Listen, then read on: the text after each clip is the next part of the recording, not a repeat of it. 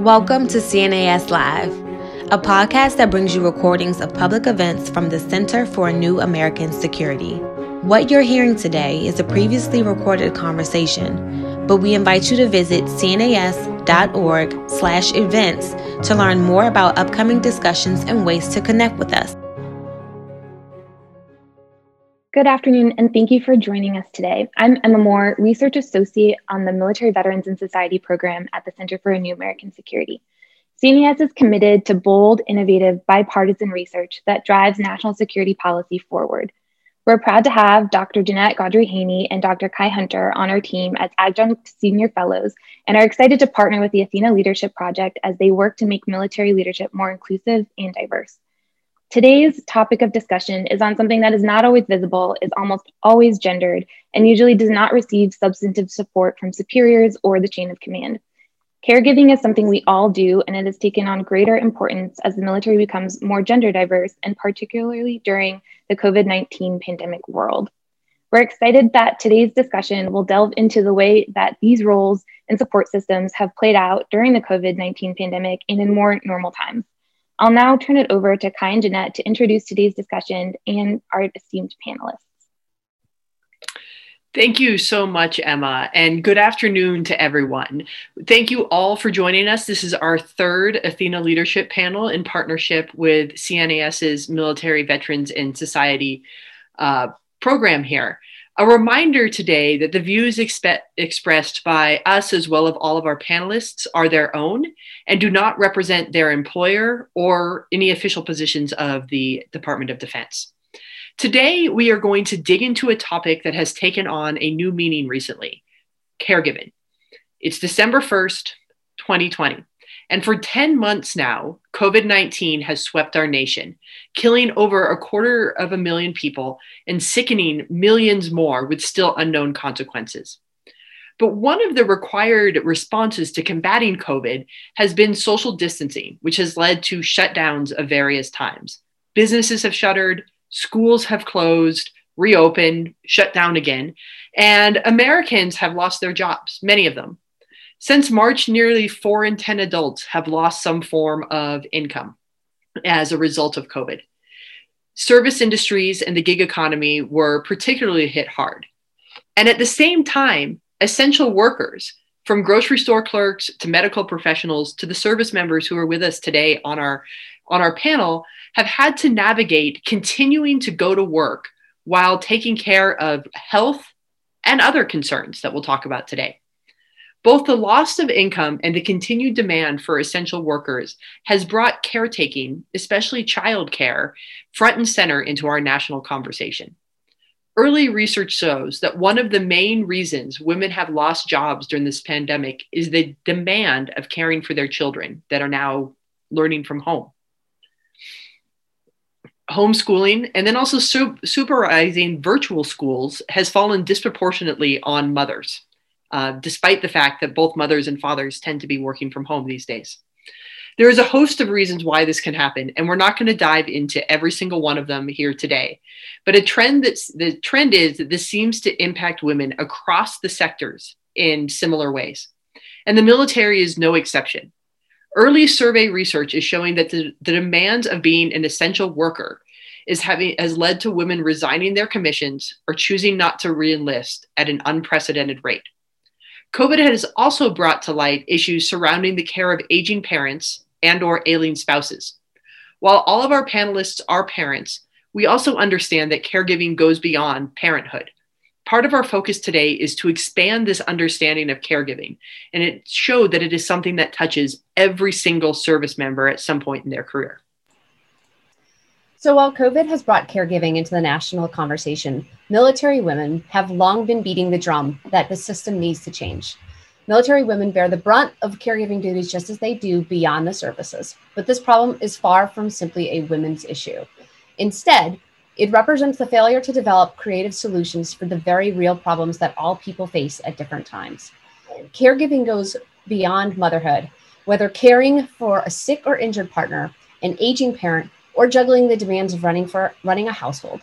Everybody has a period where they need to prioritize something that is outside of work. To address this, we need empathic, human-centered leadership. For far too long, the idea of a typical worker has been built around this notion, a notion of a man with no outside demands, obligations, desires, or interests. This ideal type has driven our manpower policies and career path structures in the private sector and in the military. But this ideal or typical worker is largely a myth. It's a myth that does not realistically reflect the needs of real human beings. And as a result, retention and recruitment of talent suffer. The system has long been broken, but today its brokenness is undeniable.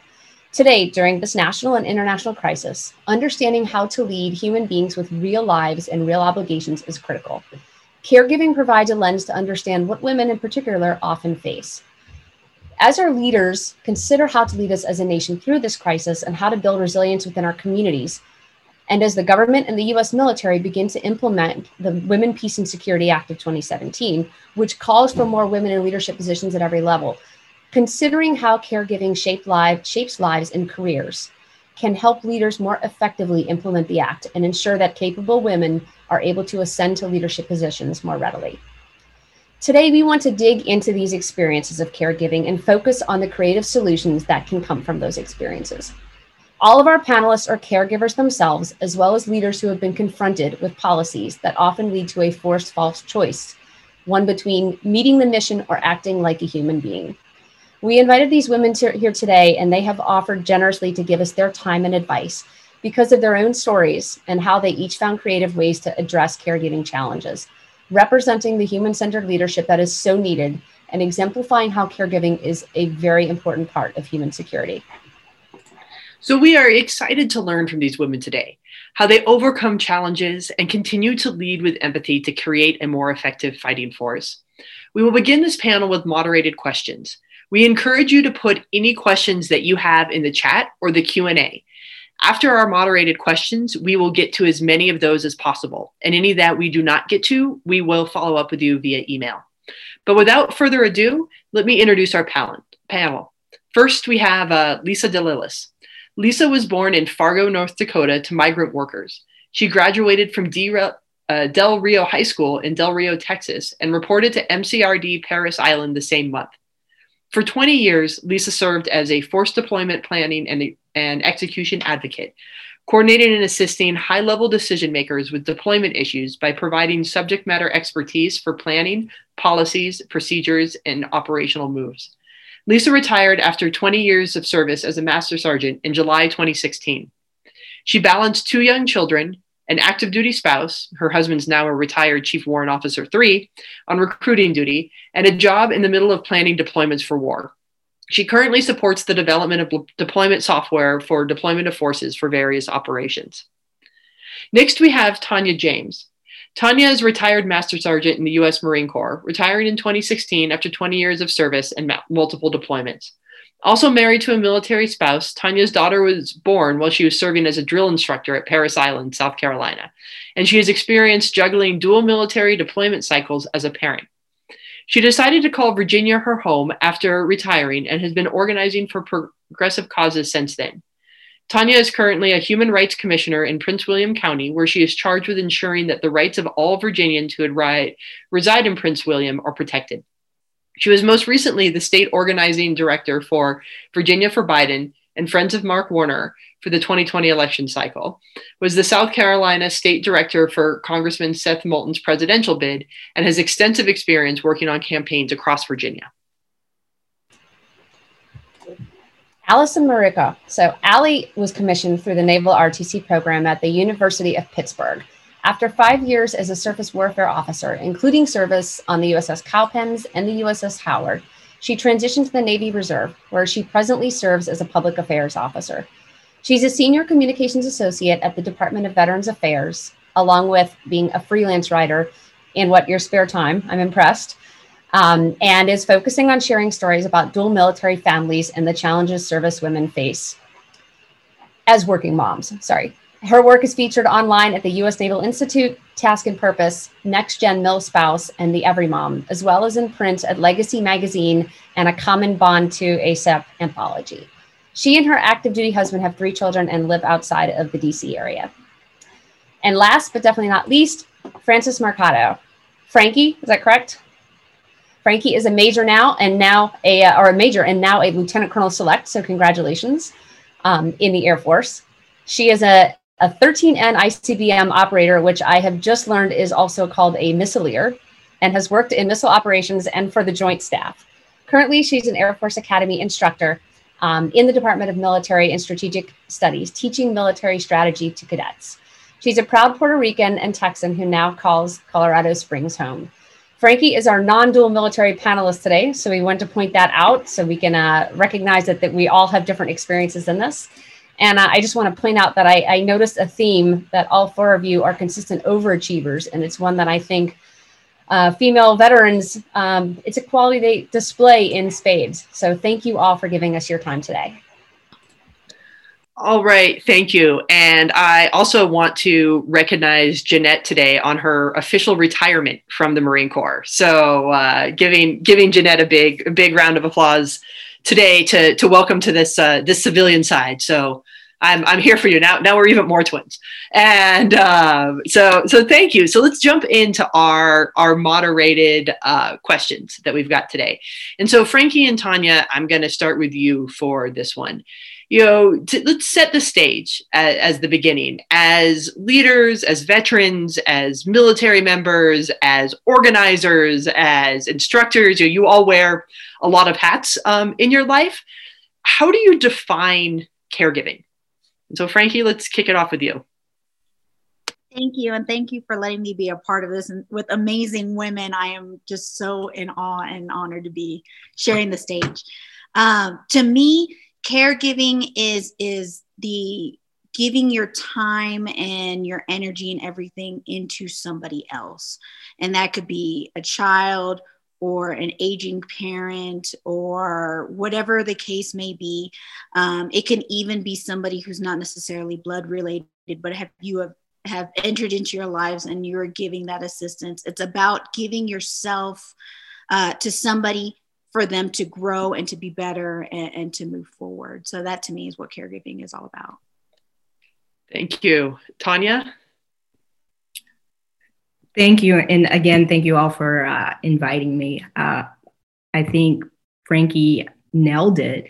So I don't have a lot more to offer besides when I think about caregiving and I think about how it has changed over the course of my career, like from being a young Marine to becoming a leader and having Marines in your charge and making sure that their families were taken care of and that, you know, they did everything that they needed to do to take care of their spouses as well as their young kids, to becoming a mother myself, and how that drastically changed my leadership and my ideas about putting family first outside of what the culture has taught us. The military culture has taught us that we should be. But again, caregiving is a very broad idea of taking care of many different people and also taking on responsibility for those people, whether it be a parent, whether it be, of course, a child, or, you know, if like I've experienced when I've had friends that both them and their spouses have deployed, just making sure I've been able to be supportive of, you know, their families while they're away, taking their kids to, you know, soccer practice, basketball practice, because their parents could not do it, and just filling in wherever I can. So caregiving to me is a big part of community and stretches very wide. Thank you both. And so this next question will piggyback off of that, and this will go for everyone. What were your experiences as caregivers in the military, and how did those experiences impact your careers? A short question, a complex answer. So please, Lisa, would you like to go first? Yes. So I did want to add off of Tanya's comments for the last question that your Marines become your family. So you're not just taking care of your kids and yourself and whoever other family members you've inherited, your Marines become your family. So caregiving goes beyond, you know, it is non-blood relatives. So anyways, in question two, obviously my experiences varied depending on rank. So when I was younger, you didn't necessarily set the rules. You were always being told where you got to be, when you got to be, when your work's got to be done. And you couldn't decide whether that work could wait till a later day. So as a young Marine balancing so many things, I always felt unreliable. I'm like, are people looking at me for the work I'm actually producing? Or are you looking at me because I'm leaving? I got to go to daycare. I can't come in because daycare is not open yet. You know, there's some lag in there. Simple things is participating in like PTs. It's like, I can't go because daycare's not there. It's not that I don't want to go. I just can't necessarily be there. So people start to look at you differently. It does create the possibility of you questioning yourself a lot. Am I doing things right? Who am I failing? Who am I not failing? Some sections believe, like in my case, your husband can take care of the kids. You know, you don't always have to step out. He can take that responsibility. But the same thing was happening on my husband's side is like, why can't your wife take care of these kids? So there's a lot of things managing whose job is more important is mine. You know, what critical things are you actually doing? Are you really, really working? So it created a lot of arguments internally to us trying to prove our self-worth at work just because we were being questioned at work. So you kind of bring all that stuff home. As I grew older in ranks, I was able to say, okay, you know what, this is not really necessary. We don't have to do all this right now. You try to even out with the Marines, not necessarily being their friends. You're still their leader, but you don't want to do too much where, you know, because you're not going to be around. So I want to not necessarily lose confidence in them knowing that I'm never going to be around. I remember being in meetings and being, please don't ring. Don't let it be the daycare calling me because I got to step out and, you know, I got to leave and kid's sick. You can't necessarily be here. So you really have two responsibilities and you can't be 100% on either one of them. And neither one of them are reliable. You don't necessarily know what's going on at work and you don't know what you're going to get hit with the kids tomorrow. So I think I held back a lot on progressing myself because I was afraid. I'm like, I'm going to fail if I do too much of this. And it just affects you a lot internally. I think your comment about bringing it home, the guilt and the pressures from work and bringing it home and taking it out at home. Absolutely been there. Okay. So Allie, do you want to tackle that one next? Sure. And to kind of piggyback on what Liz said, or Lisa said, sorry. I think a lot of my experiences have to do with the different positions I had and what rank I was at. You know, my first job right out of commissioning, I was a 22-year-old ensign and I was a division officer in charge of 25 sailors who I would say the majority of them were much older than me, had been in the Navy for several years at that point. And many of them had children. Many of them came from traditional family structures with a stay-at-home spouse, but still wanted to be involved in their families' lives. I had a couple of sailors who were single parents. I had a couple of female sailors who were the breadwinners for their families. And I had sailors who were taken care of and responsible for aging parents. And so very quickly at 22, where I was coming from the world of me and only me, I was exposed to all these people, you know, and they say that the military is what a microcosm of what society, American society truly is. And here I was exposed to all these different people with different backgrounds and different family structures and who they were taking care of. And I had to learn very quickly how to take care of them in the types of different ways that they needed to, whether that meant that they had to they had to step out to take care of kids because daycare was closing, or we had to make special preparations and make sure that their family care plans were in place before the ship deployed, if they were a single parent or dual mill. And so that, you know, fast forward, my husband and I didn't have kids till we were about mid-grade officers. So we had several years of kind of a foundation to kind of build how we wanted to ensure that we were present at both home and work, and what we were able to, I like to, you know, what balls we're able to bounce at home and at work, and just how, and I think because of that, are very transparent in the challenges that we have. I mean, my kids are still very young. I have three kids under the age of 6, and one of them being a baby. So we're still very much in the throes of young parenthood.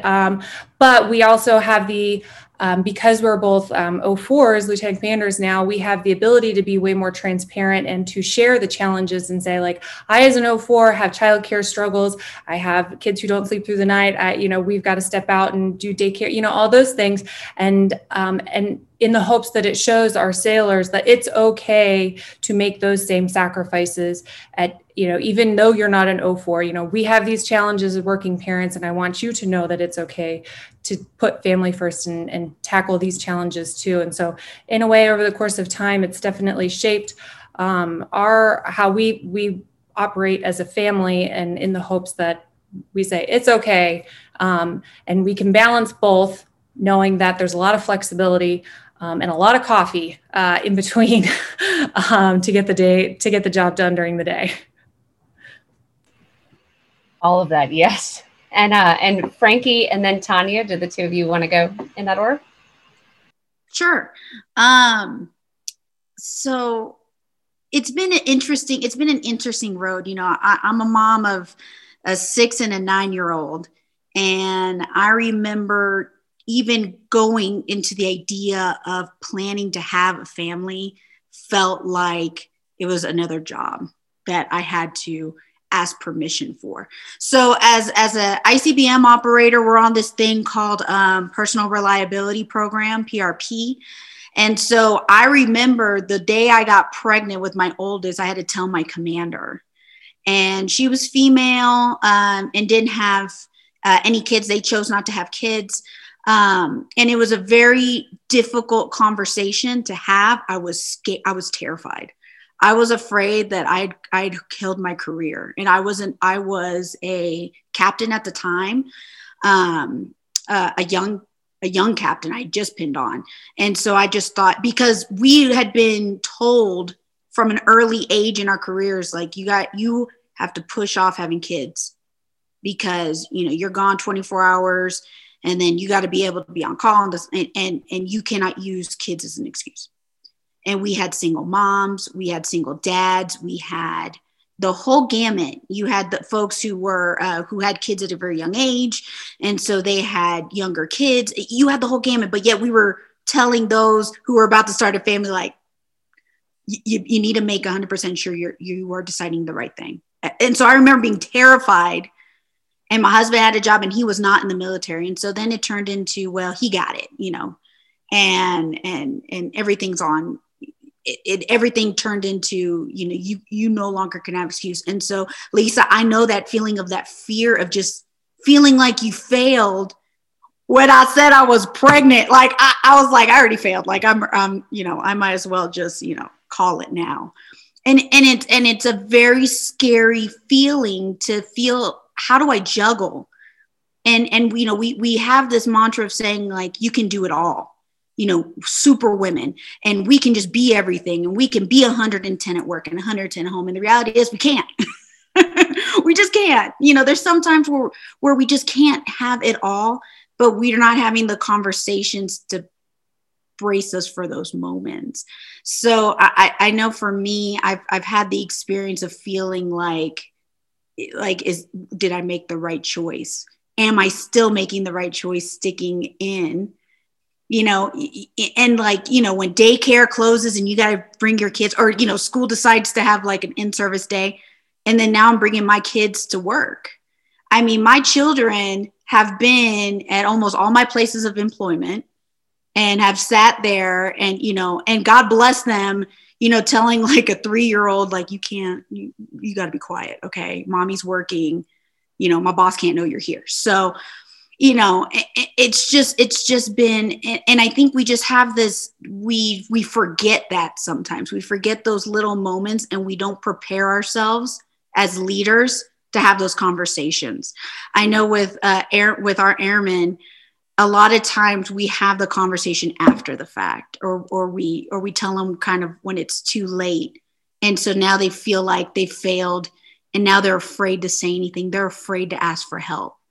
And so that's always been my biggest disappointment even in myself, of just not recognizing that maybe we are creating a system where you have to be everything all the time, to the point where people are just too afraid to ask for the help and to say things like, I don't have childcare.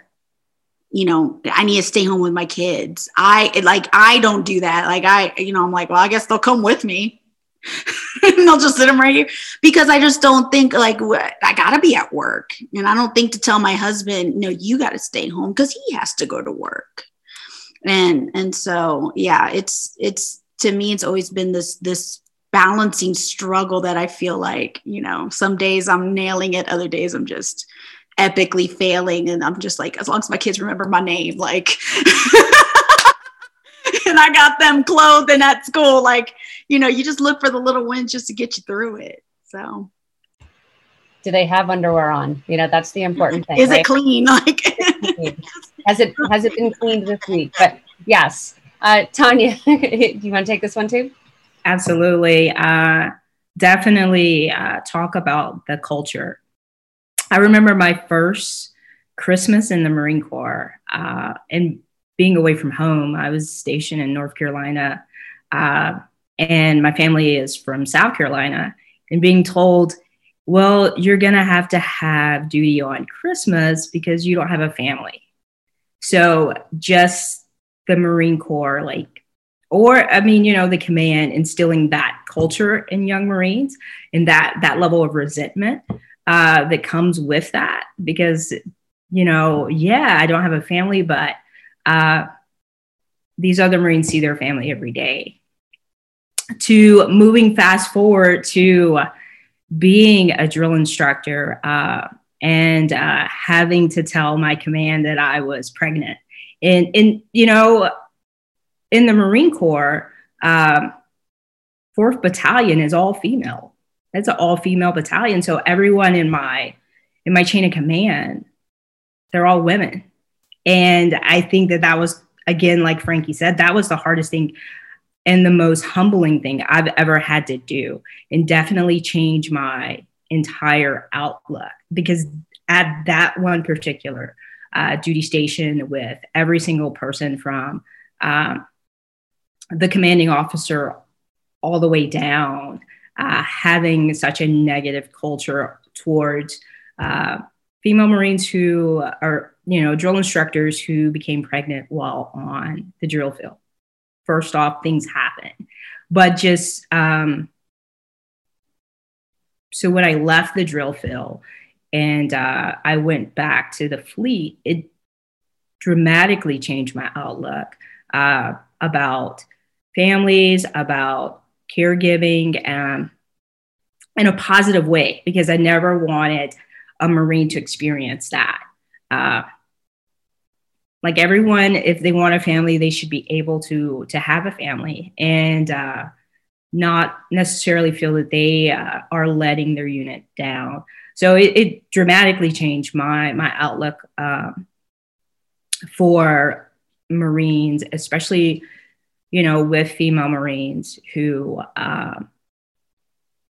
became pregnant. But I also made it a point that they understood that their spouse on active duty also should share a part in that. Like, they didn't have to choose between their career and their family. They shouldn't have to. Of course, in some cases they would, and they did have to, but just them understanding, at least from my perspective, and trying to set a culture that you should not have, it's not okay for someone to make you feel that you have to choose. So yeah, that's that, just to be able to think. I don't think I've really thought about it in that way since retiring, how the culture shifted for me and my own ideas of leadership. Thank you. And I think that feeds really well into the next question. And I think, Tanya, especially one of the things that I know all of us have experienced, this sense of being told that if we don't have children, we somehow don't have families. But then at the same time, being told that, you know, if you choose to have children, you're let down. And that really, that mixed message that you're sent of like, you know, what is a family? And then, you know, how do you actually work within your structure to have a family? And I think that feeds perfectly into our next question, which is also going to be for everyone. And I'm going to start with you, Tanya. We're just going to go in opposite order this time, but is, you know, throughout that, your time, did you have leaders, mentors, someone who modeled what good behavior looked like to you that you were able to draw from to help in your further leadership journey here, you know? Or if you didn't, like, what do you wish you would have had in that, you know, in your initial time to help guide and shape you? Right. I think that when I think about it, it was very late in my career when I did see it, because, you know, as the world changes, so does the military. But it was a good 10 years before I had that same culture of, if you don't have a family, this is what you have to do. And so there was always that resentment part of it. So not until I was probably 10 years in the Marine Corps that I experienced really good, solid leadership from both female Marines and male Marines, both officers and staff and COs at one unit.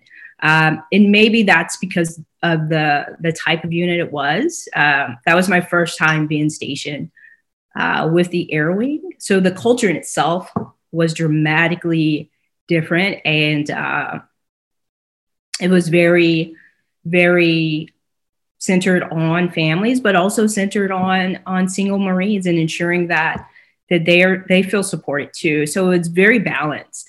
And I think that's where we miss the mark often when it comes to command leadership, is just finding a real balance in taking care of our military families, as well as taking care of our single Marines or service members, and ensuring that, you know, no one feels left out because of their choices. Thank you for that one. Frankie, how about you?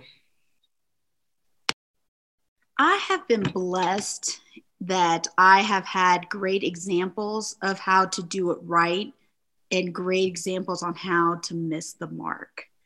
I know that early in my career, like when I started to have a family or kids, right? Because I guess my husband was always my family prior to the kids. But when we started to have kids, that's where you started to kind of see a lot of just it was a very difficult time because I was in ops. And so what's unique about being in ops, especially in the Air Force, is that you are in a group of all your peers. So imagine like high school or college, like amplified with money. Like that's really what it felt like. So there was a lot of, you had to, you know, we all started having kids around the same time. So you start to see kind of how mentality started to shift.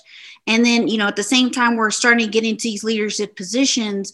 So we start to sort of recognize like, oh, maybe we weren't being empathetic enough to our single moms out there who are having to juggle childcare while they are working in the middle of the night.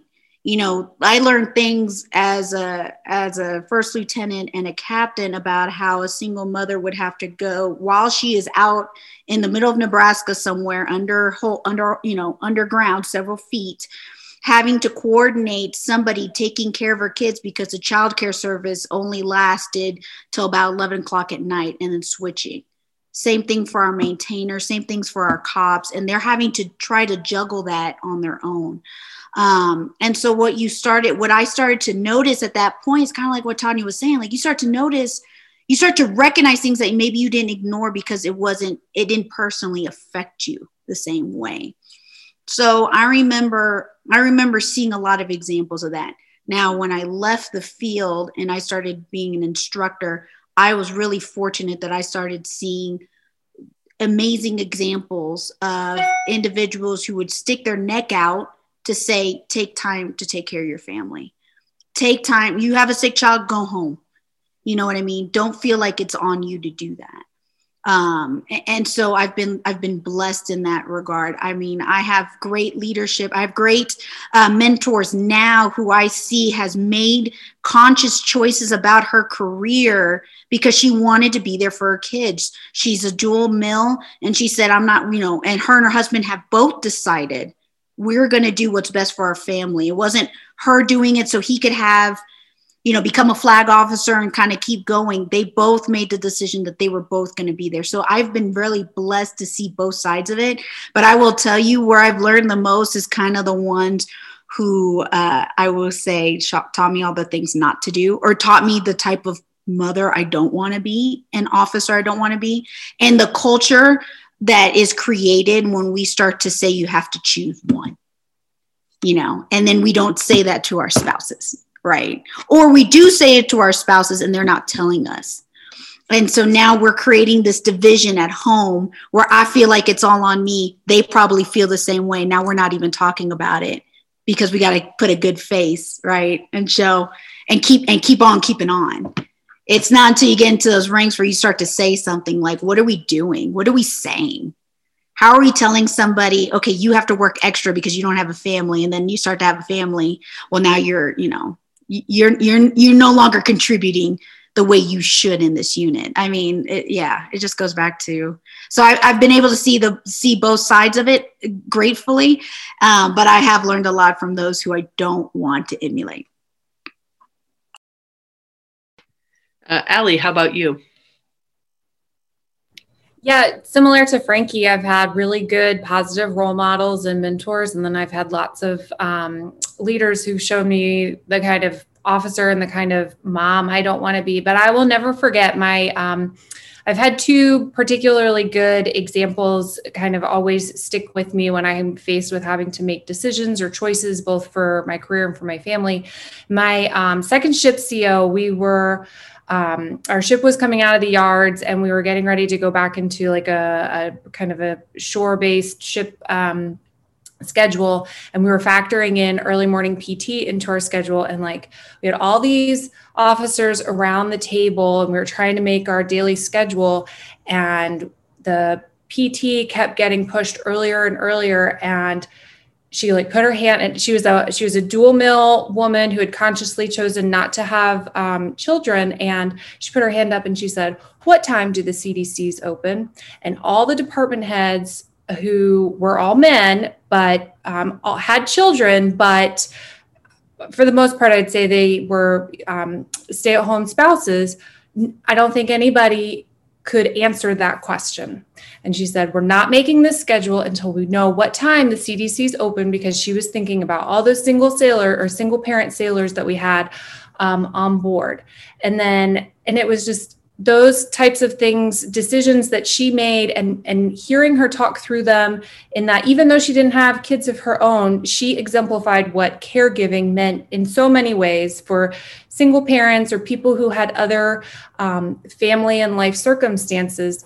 I also remember we were getting ready to do our pre-deployment briefs, and typically those are held at a facility on base. And she said, no, I don't want, you know, because getting on base requires access or guest privileges and all these sorts of logistical hoops. And she said, you're going to have that brief off base because we have folks who have significant others and family members who want to come to that brief, and we need to make this information available to them. And so it's those types of decisions and hearing her talk through them and exemplify making those decisions in for our ship, I just has always stuck with me. Fast forward to now where I'm, a senior officer in my unit, juggling three kids and working.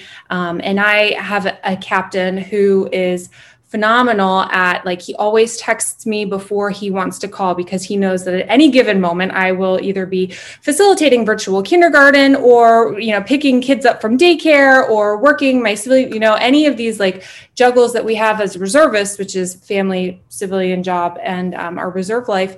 And he always texts before he calls, and he always asks about my kids. And it's just those little things about always wanting to know how life is outside of, okay, we have a job to do, but what else is going on in your life to so that I know that you're okay, and what can I do to just help take care of you, has been an incredible example of what it means to be a leader and just be able to take care of our folks in so many different ways. So. Yeah, thank you. I really, I think that first example is going to resonate with so many folks who are out there who, even going beyond what we think of as sort of traditional families and looking at a lot of those untraditional families that are becoming more and more prominent and are people who are just as important to our sailors. I think that goes back to Frankie's first answer here around like anybody you need to give your time to. So I think that's something that I know for our audience members is going to resonate a lot. And Lisa, how about you? Let me unmute this. So I actually had two leaders in 20 years that I served. So when I was writing this down, I thought about it. I'm like, maybe it was because towards the end of my career, I was more mature and I could relate with my age, and it was more appropriate at that time for them to understand. Now, granted, they were probably already having children, so maybe they were in the same shoes as I was, that they were a little bit more understanding and it was a little bit more beneficial. But when I was younger, I don't think I ever had that leader that I felt was helping me out. I was always either being scolded in a sense, or I was always failing, or, they would look at me indifferently. So I didn't really ever feel protected, and I was too scared to ever bring up any issues. So when I did have those two leaders, it was kind of nice because for once, I think my kids actually came first, because I was like, sorry, I can't go to your play. I have to go do this. Sorry, can't volunteer at your school. I have to go to work, or I got to drive here or drive there. So they made it a little bit easier. I wanted to get out at one point in time when I was a sergeant, right when I had my daughter. My 4 years was coming up. I was like, what is the purpose of staying in if there's going to be way too much stress, if I'm always going to have to pick who's going to go first or who's not. But then in the back of my head, coming from where I came from, how I was raised, I didn't necessarily want to rely on somebody for the rest of my life and say, okay, well, I will be a stay-at-home mom, but you got to put a roof over my head. I just didn't really see that as my future, so it made me change a little bit. So with these two leaders that kind of showed me it is possible to be a leader, serve, and be a well-off mom, I was able to kind of shape my brain how I would treat my Marines when they were younger. I saw their kids. I had a sergeant right before I retired, and she had a daughter. And then I'm not kidding you. I think she came back from maternity leave and she's like, I need to have a conversation with you. And I'm like, what's wrong? And she's like, I'm pregnant again. And I'm like, congratulations. Why are you shaking while you're telling me?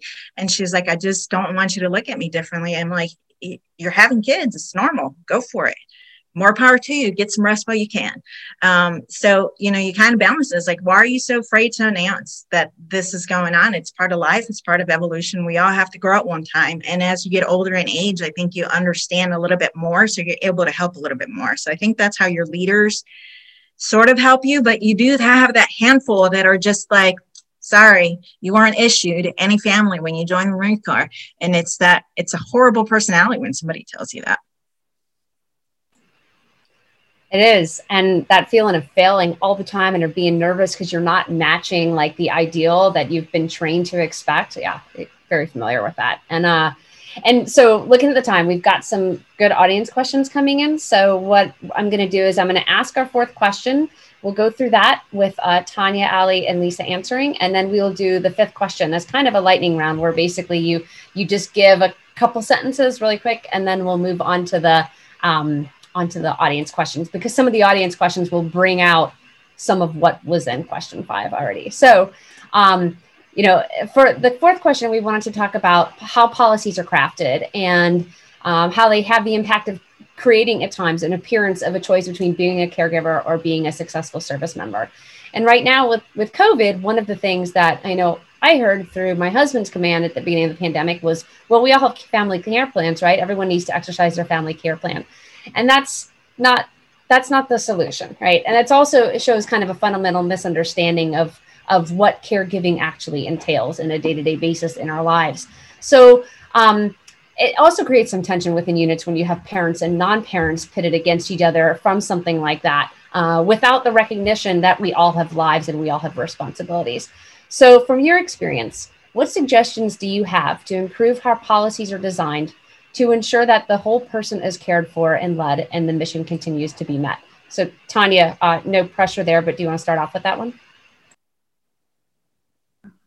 Absolutely. Based off of what I just finished doing for this past year, I know with Senator Warner in particular, I've had lots of conversations about him and plans and military families and just how and we need to look at how policies are crafted in outside of the mission. The mission is always going to be there. It's always going to be important, but that doesn't mean that we can't put families first and we can't put the needs of those families first and have some really hard conversations that need to be had. And I think that that's always the tricky part about crafting policy is that people want to not dig deep. Like they want to say what they want to say or what they need to say, but it doesn't always come out. And I think that, and my hope is that military families do talk to commands about culture. They do talk to commands about, command climate. In a real meaningful way. I think that's how we center it is by talking about policies concerning military families in a real meaningful, thoughtful way, and not just a very black and white way of doing things, and just to be intentional in it. But definitely need to have more conversations, I think, across the board. COVID-19 has unveiled a lot of problems, within the military, outside of the military. We've talked about a lot about caregiving, but we should also talk about caregiving is not just being a woman problem or a woman issue, but it's an economic issue as well. There were times when policies have provided for assistance for young military service members and their families with regard to healthcare. And then there's been times where that's been cut. And in a time where we are uncertain about when we will be out of this environment, we need to have real conversations about the economic impact of caregiving as well, and how we can be sure to make sure that those young military members are taken care of. So for me, with regard to policy and caregiving, I'd like to see more done from an economic standpoint. Thank you, Tanya. And I agree completely on the economic standpoint and not being a woman's issue. I think we're going to have some lessons learned from this past year as a nation for a long time to come on that front. Allie, would you like to go next? Sure. So I've done a lot of research in the specifically within the DoD family leave program, and I can only speak from my Navy experience, but I think we're kind of trending in the right direction in terms of policy. In that and this is just me, Allie Maruca speaking, but I think it's a vocabulary issue. In the Navy, we started with maternity leave, and Navy actually several years ago was the first and started an 18-week maternity leave policy, and then it was scaled back to 12 weeks, which is still, in terms of American maternity leave, is really positive, and much more than a lot of civilian organizations are able to give. And so then there was maternity leave and paternity leave. But now the Navy specifically, I can't speak for the other services, has primary caregiver leave and secondary caregiver leave. And so that allows for more of those non-traditional family structures to be able to take the leave with the birth or adoption of a child and really focus on family and all of that change and transition that's happening at that point. Where I think we can make even more strides as we continue to evolve is to just changing the vocabulary so that it's not maternity leave, paternity leave, it's just straight up caregiver leave, so that it allows the opportunity to take the time that you need, whether it's the birth of a child or taking care of an elderly aging parent or some other family member. And you know, that doesn't have to be like a traditional family member like we've said all along this afternoon. And I think the conversations are leading in that direction. And I think DOD does not move at lightning speed by any stretch of the imagination, but I think the conversations and the decisions are trending in the right direction, that we will get there. We just need to keep having these conversations and hearing these stories, so that, because like Tanya said, it's not black and white, it's a very gray area. And if we can continue and keep the ball rolling, we can transition this, which will help, I think, change the culture and the stigmas that are associated with strictly maternity leave is only for the birth of a child and for the mom, and going back to those kind of archaic, non-traditional structures that are just not applicable in today's environment anymore. Thank you. Sorry, hit the wrong button. And Lisa, would you like to take that one last? I do. I kind of struggled with this question for a bit because it's very hard to capture everybody's issues. Families are so different, how they're built, how they function, what they got to do, what's on their schedule is very different from the person that lives left and right of you. But at the same time, not anybody can fit under the same umbrella when you build a policy. It's just not applicable across the board. So I feel like you would really need input from parents and non-parents. And then that got me thinking, I remembered how many times they send out command comments and policies, and they're like, review it. What are you thinking? They're asking you for your chop. And I didn't have children at that time, and it wasn't important. So I think we really need to get everybody energized and say, at one point in time, this will affect you in the future. You should probably take a look at this and see what you think. And then you really need to break down parents a little bit further. You do have single parents, you have dual military, you have parents who have full-time caregivers, and then you have parents who have a civilian spouse. So it affects everybody differently, and we shouldn't ever just assume that everybody's the same. The execution of policy needs to be taken into account, like the severity of the mission. Sometimes we want to say activate your family care plan, but do we really need to activate it now? And then the other thing is the intent, is what is the actual purpose for you to build all these policies? When should they be active? You can't just turn them on at any time. It's like you really have to see what exactly is going on, that we need to implement specific policies.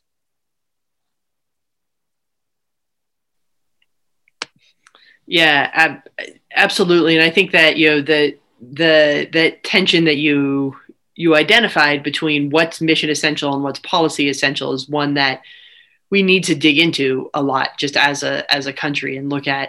One of the things in my research I found that was, I think, incredibly important, helpful, that we hadn't really thought about, is it was back in the 80s in France when they started having women on ships. Part of the actual expansion was that it was guaranteed 24/7 childcare, because they knew that to qualify for certain missions, they would have to have overnight time. And just taking that as, this is part of our expansion policy, not an afterthought, not something else, but fundamental to part of wanting to expand opportunities. So I think really looking at where those things line up is super important. And you hit the nail on the head with that one. And I know there's a lot of head nods in our audience there too. So what we're going to do now is hit this last question as a lightning round, just to touch on again. I'll let everyone do it, since we'll do it in a lightning round, but super fast. And then we're going to get into our audience questions, because we've gotten some really, really good ones. And I know, given the folks we have in the audience, we want to make sure we hit your questions. So for this one, how did your experiences as a parent while you were in uniform, the obstacles you faced, and more importantly, I would say how you overcame those obstacles, how did those influence you for the leader that you are today? And Frankie, we'll start with you. Sorry, y'all, lost my mouse a little bit. I will say, and I'm echoing what I feel like we've all really been saying, is that, you know, that one experience of feeling like I didn't make the right choice is the motivator of how the kind of leader you want to be for others. I remember my experiences in the field and feeling like I was making a conscious career choice, saying I'm going to start having children, really inspired me when after that I went and became an instructor for professional military education. And I remember having female officers coming to me asking me, how did you make the choice to have children? Because I'm terrified, because I want to keep flying, because I want to keep doing the mission, and I don't want to be sidelined because I also want a baby. And I remember seeing that pain and that conflict, even talking to me, who was a mother, who was thinking about having another child at the same time. I remember saying, I cannot allow, or if I can have the control, I never want a woman or a male to ever feel like making a life decision like that is going to be the worst thing that they could do for themselves.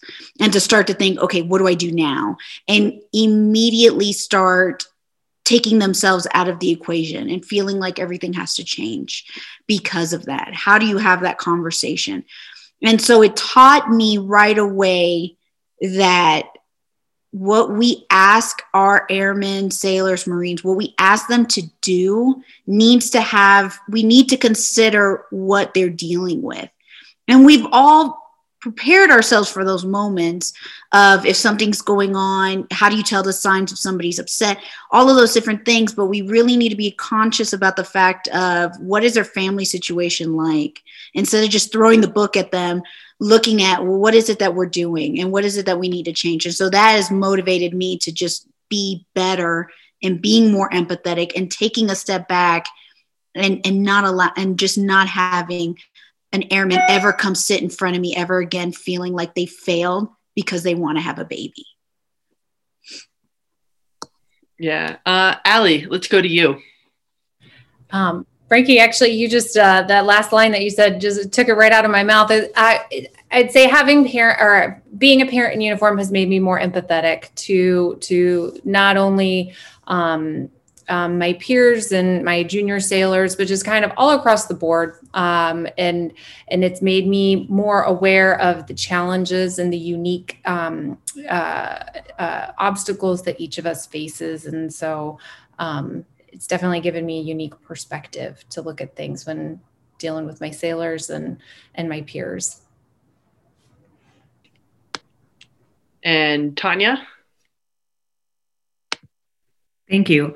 I think once you come to the understanding that for me, it was the Marine Corps is going to be okay if it's still going to move as it should, with or without me. If I have to stay at home with my daughter, I just, me being able to know that I've done my best as a leader, that Marines can function without me for a couple of days, a day, or what. And I think that's what we need to focus on. And it was a male Marine who actually had to show me that, like, you've done a great job at leading and training these Marines, that they'll be okay. It's going to be okay. I've been out of Marine Corps for 3 years. The Marine Corps is still doing what it does. And I think we just need to look at it from a worldview, from a bigger view, that the Marine Corps is the success of the armed forces is not going to hinge on the ability of one person to do their job when, or take care of their family, or to have to make that decision. It's going to be okay. And that's something that even today, when I talk to Marines that I've left in the Marine Corps, when we talk about it, when we talk about like what their next duty station should be or what their next assignment should be, we have to ground them in that as a leader, that the Marine Corps is going to be okay. The military is going to be okay, but your family is going to be there long after your service. So do the best that you can, but and take care of your family. That's the only thing anyone can ever ask of you, is to give all you can when you can, but don't overstep, because your family is going to be there long after your service. Yeah, definitely. You know, that who you put your time in. I know Jeanette and I have a book chapter coming out, and one of the biggest, you know, key takeaways is that voting with your time, and how you vote with your time has, you know, implications long after whatever your job is. Lisa. It's so funny that Tanya said everything I have written down prepared here. I was just like, bam. I'm like, she just hit all of them. So it is true. You know, your job requirements, what you're required to do, everything you got to do, it's all going to change. It shouldn't be based on your current time, because your family is always going to be your family. I know for me, when I would sit down and ask my Marines, I'm like, how are you doing? Just simply asking someone, you can see when someone's frazzled, when they're not really present, when they're, you know, their brain is elsewhere, you see them running in late. It's always nice to reach out to them and say, how are you doing? How can I help you? How can the section change to help you? Or just sit and detox if you need to. Just let it all out, because people are frightful to tell other people what's going on, afraid of being judged. So it changed me to be a little bit more open and kind of pry at those Marines and let them know it's okay to tell me. I'm not going to jump down your throat because you say something inappropriate. Just let it go. You know, once it's on the table, then we can both look at it and say, let's fix this together. Let's work on this together. And I always told my Marines is, do not base your future on how your leadership is today, because your leadership's going to change, but you are going to continue to be you for the rest of your life. You're going to have a different leader who's going to treat you differently. So don't make a decision that's going to end your career and then be regretful later. So just know that, just keep trucking. So thank you all. We've got just over 10 minutes left, and we've got like 5 or 6 really good questions that we want to get through, but we're not going to get through them all. So I'll start with one here, and maybe 2 of you that want to answer this, take it, unless there's someone else that's got like have to add something too. So this is a good one. The norms of the military are still rooted in the male service member with the female stay-at-home spouse. As a point of departure, that sets a cultural expectation where people with caregiving responsibilities feel othered. How do we affect or change that culture? In other words, how do we make the man with a stay-at-home spouse, or the family with non-traditional, you know, family members, or people with other caregiving roles that don't fit the neat parenthood mother ideal, how do we make those people feel normal and therefore empathetic to everyone else's experience? Anybody want to take that one? So I'll take that. So I want to say, I think Tanya said earlier that the person who was more influential to her was a male Marine. I would say that the 2 people in my life that changed my leaders, that changed my view on certain aspects, were also males. So it's going to be very hard to change the views that, you know, men will always have someone supporting them and they can, you know, continue doing it, whatever it is that they are. So I want to say that it's going to take knowing a man that's willing to step up for you to change that perspective, because you can be a woman and in a sense, it's going to seem like you're just nagging and nagging and nagging. But at the same time, your points aren't coming across unless you have that man that says, you know what, she is right. We should all be together. It's a family. Go ahead, Allie. I also experience a lot of this because I'm also an active duty military spouse. So I have one foot in the spouse community and one foot in the military community as a reservist. But I'd say it's part of that conversation and changing it from this topic, from being a woman's issue to, Tanya, you alluded earlier, it's an economic issue, or it's a mission essential issue. You know, this affects not men, or not just women, but men too, across the board. And so continuing to have conversations that hopefully can have impact on changing the vocabulary that we use and the culture, you know. And I think as time progresses and the very traditional family structure kind of evolves out of being the norm, and we have more women in leadership, and we have more non-traditional families across the board, I think we will reach that point where we normalize all of these different caregiving elements. But it's not, but we have to keep having the conversation in that this is not just a women's issue. And so expanding the conversation and discussion groups to not just having women's voices, but also including men's voices. Because like, I think we've all said that we've had male mentors or male role models who showed us how we can proceed with our careers. And so including them and showcasing them and their experiences alongside ours will help propel us and normalize all of these non-traditional family types.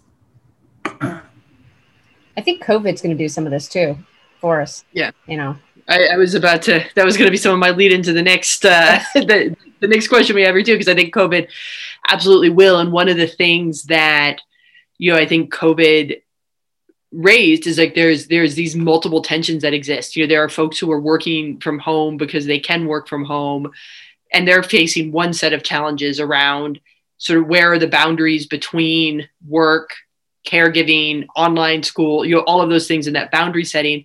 And then there's this other set that reaches into, I think, one of the questions we have is, you know, with essential workers who are required because of what they do to be in a specific physical location, despite what's going on with the pandemic, whether that is, you know, frontline healthcare workers, we've seen that in, or military folks, you know, coming from Frankie's community where like there's still folks that have to sit in missile silos right now, despite the fact that there's a pandemic, or, you know, aviation where Jeanette and I come from, and I know others, like people still have to fly. So those tensions, there are some communities that are less forgiving, seems like the only term, but where it's a lot harder to actually be home.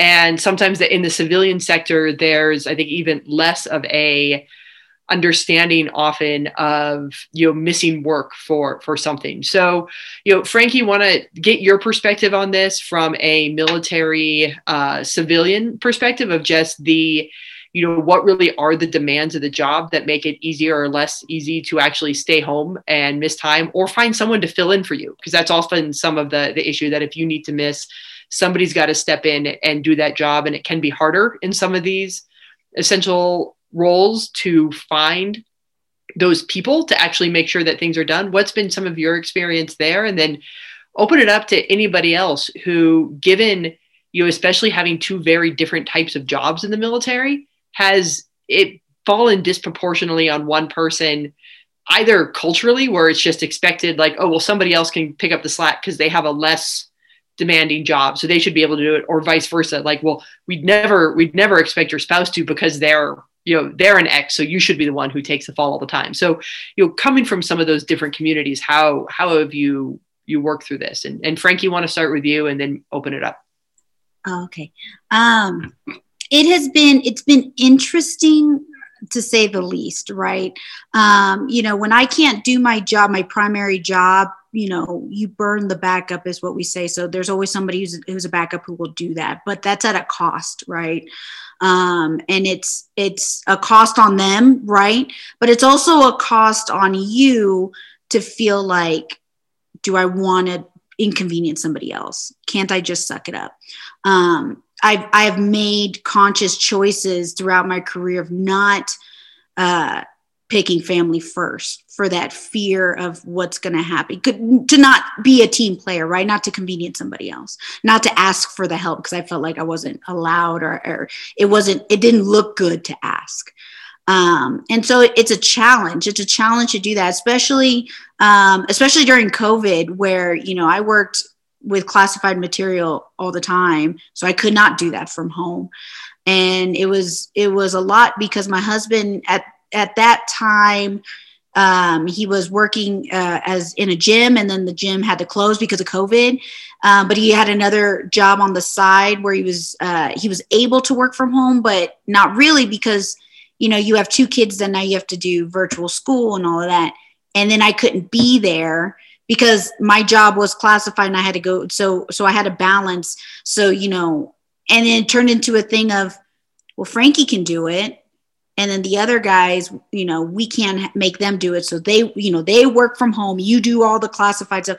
So it turned, you know, COVID kind of brought out all our dirty laundry, I felt like, right? Like people were upset. People felt, you know, started getting resentful towards others. Why do they get to stay home? Why I don't, you know? And then when you're home and, you know, Allie, I know you're experiencing this now, you feel like you just can't do both. Right. You know, when your kid comes up and is like, we're on break or Zoom isn't working. And then you're like, but I'm in a meeting. You're like trying to like do all of these crazy things at the same time. You just can't. And unfortunately is where you start to see they're like, but you have to. Like, why can't your husband do it? And my husband, especially at the time, and especially now, he does financial planning. So he has to be on the phone and he has his own meetings that he can't stop, because the difference is if he stops, there's no money. Right. And they're looking, and then he's looking at me like, you still going to get paid. Like, you better stop. You better go take care of those kids. And then it becomes this weird balance of how do I ask him to stop so I can go? But then my leadership's looking at me, but he's not in the military. You know, you're the breadwinner. You make him do it. So then it causes, resentment at home. Lisa, like you were saying, like, how do I, you know, who am I supposed to be loyal to? And that's what it turns into. Now I have this issue of who am I supposed to be loyal to? And you're absolutely right. My family's going to be who's here after the Air Force says you're done.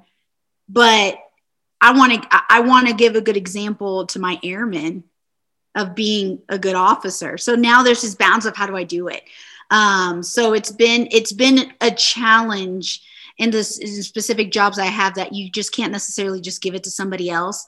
And me being in the position of having a civilian husband, that's no money. That's you know, I might as well just ask him to stop working. And that's not going to work either. So, you know, all we've done really is now we switched it. Now we've made it seem like now we're just doing a gender reversal, you know, role reversal. And then they're like, oh my God, we have progressed. And it's the same exact problem. We're doing the same exact thing. So I hope that answered your question. We've got time for about one more minute if anyone wants to jump in there on this one before we close out.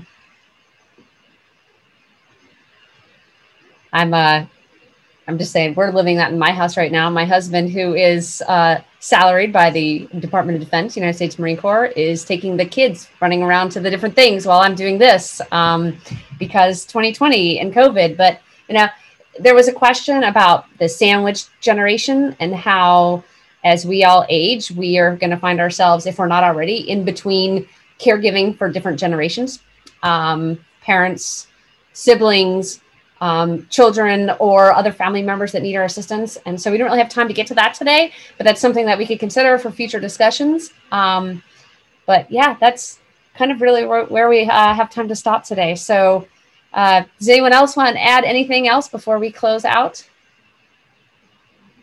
Nope. Okay. Thank you all so much for our panelists for joining us today. It was fantastic to hear from you and talk to you. And it also, I wish we'd all met so many years earlier, because I think that many of us went through this journey without having other women to, or other parents or other caregivers to talk to and bounce ideas off of. And I think we're feeling that now and hoping to be a little bit more of that for the generations that follow.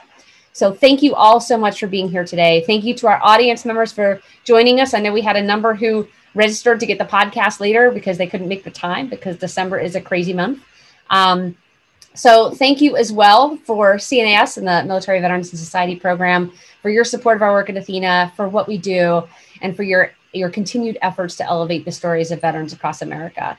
I think Kai and I both believe very strongly in the power of storytelling to get a message across and to change minds and build more empathic leaders. So this work is incredibly important. Thank you all so much for your support. I'll turn it back over to Emma. I want to add my and CNES's thanks to Lisa, Allie, Frankie, and Tanya for participating in this conversation and sharing your story. It was so powerful to hear the ways you juggled myriad demands and, despite numerous hurdles, accomplished so much. Thanks, of course, to Kai and Jeanette for framing the issues so thoughtfully and navigating us through this discussion. For updates about future events in this series and others, such as our Race in the Military discussion series, follow at CNASDC on Twitter or sign up for emails by visiting cnas.org. Let's keep this conversation going, and everyone have a great rest of your week. You've been listening to CNAS Live. To receive invitations to future public events and to learn more about our experts' work, visit cnas.org/join. You can also connect with us on Twitter and Facebook. Thanks for listening.